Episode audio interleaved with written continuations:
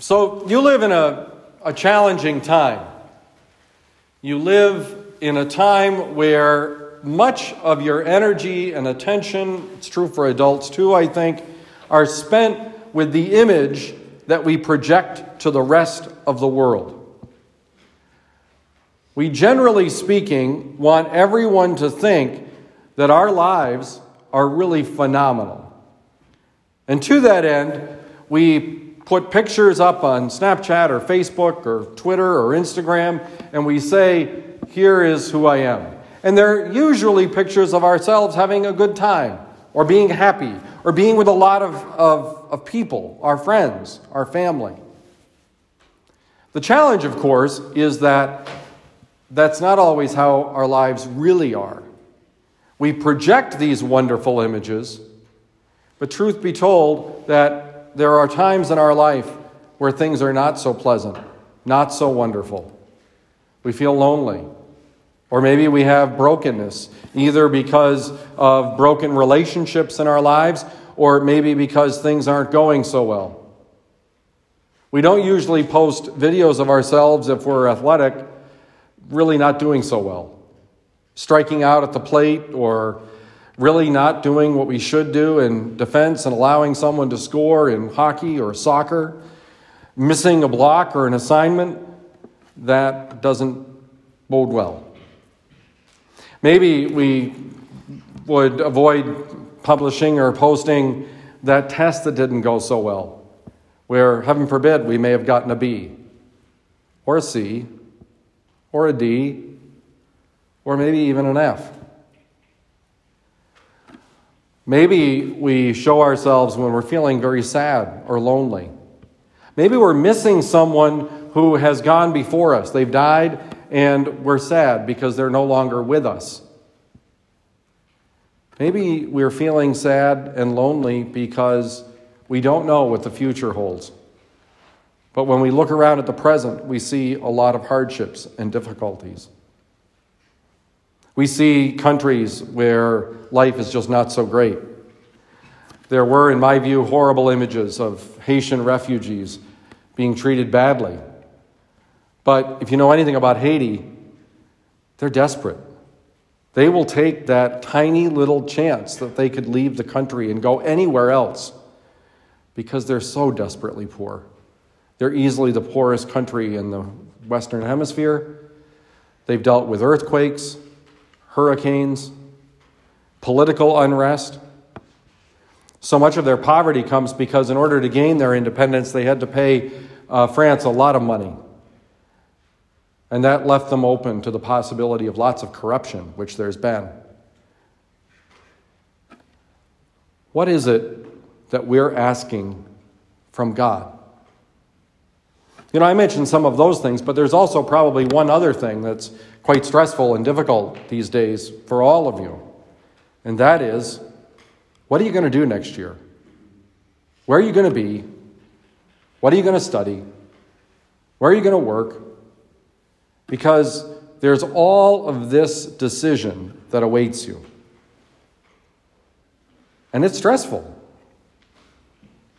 And on some level, I think we convince ourselves that it is supposed to be easy. You know, they'll say, well, you know, you'll know when you go to that college campus, you'll just have a sense this is where I'm supposed to be. But what if you don't? Or you've got all these great choices, and now you know that there's all this pressure on making the one right choice. But what if you don't? And as much as we project a wonderful image of ourselves, what about those times when, quite frankly, we know we can be a jerk? We can treat people poorly. Maybe it's our parents. We argue about something, and even as we're arguing, we know it's a stupid thing. It's not very important. It doesn't really matter. Maybe we know that we want to be one kind of person, but when we're in a particular situation, we're not that person at all. Ezra is in a situation, this uh, prophet, this priest scribe, is in a situation where the people that he has been called to speak to are really in a bad way. You see, for too long, the people that have led, the, the, the actual individuals who have governed the people of Israel, have not been very good at all. They've created these really, really horrible situations. They've given over to these awful religions. There's one king in the, in the previous time for Ezra who not only did he worship other gods, but the worship of other gods required sacrifice, and so he sacri- sacrificed his own sons. They moved far away from what God wanted. And the end result was they found themselves in this horrible circumstance where they were slaves. And they were removed forcibly from where they lived to go to an area that was far away. They felt horrible.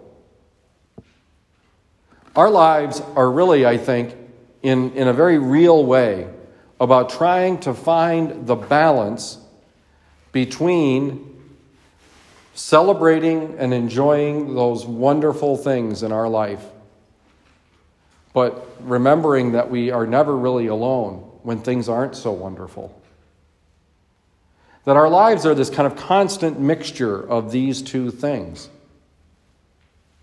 What is it that you need to remember about God?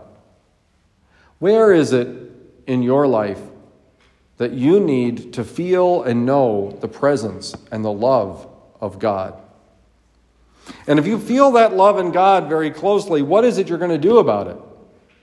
Jesus sends the disciples in the first reading to go out and to tell people that there's a better way to live. It is a way where people are not alone, where despite brokenness, people know that they are loved beyond all measure, that there is a promise from a faithful God that we can live forever. We get little glimpses of it in our lives. The love of parents is a reflection of the love of God. The love we have for our friends is a reminder of the friendship that God wants to have with us.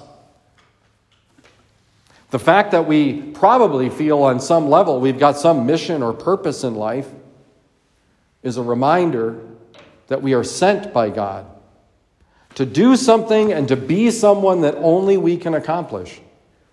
But not in a way that should cause us an unbelievable amount of stress, because God helps us and gives us the love and the grace that we need to figure out what this is supposed to be for us, how it is we are supposed to do it. And when we feel that we're tired or weak or not strong or whatever, that God even gives us the strength to do so.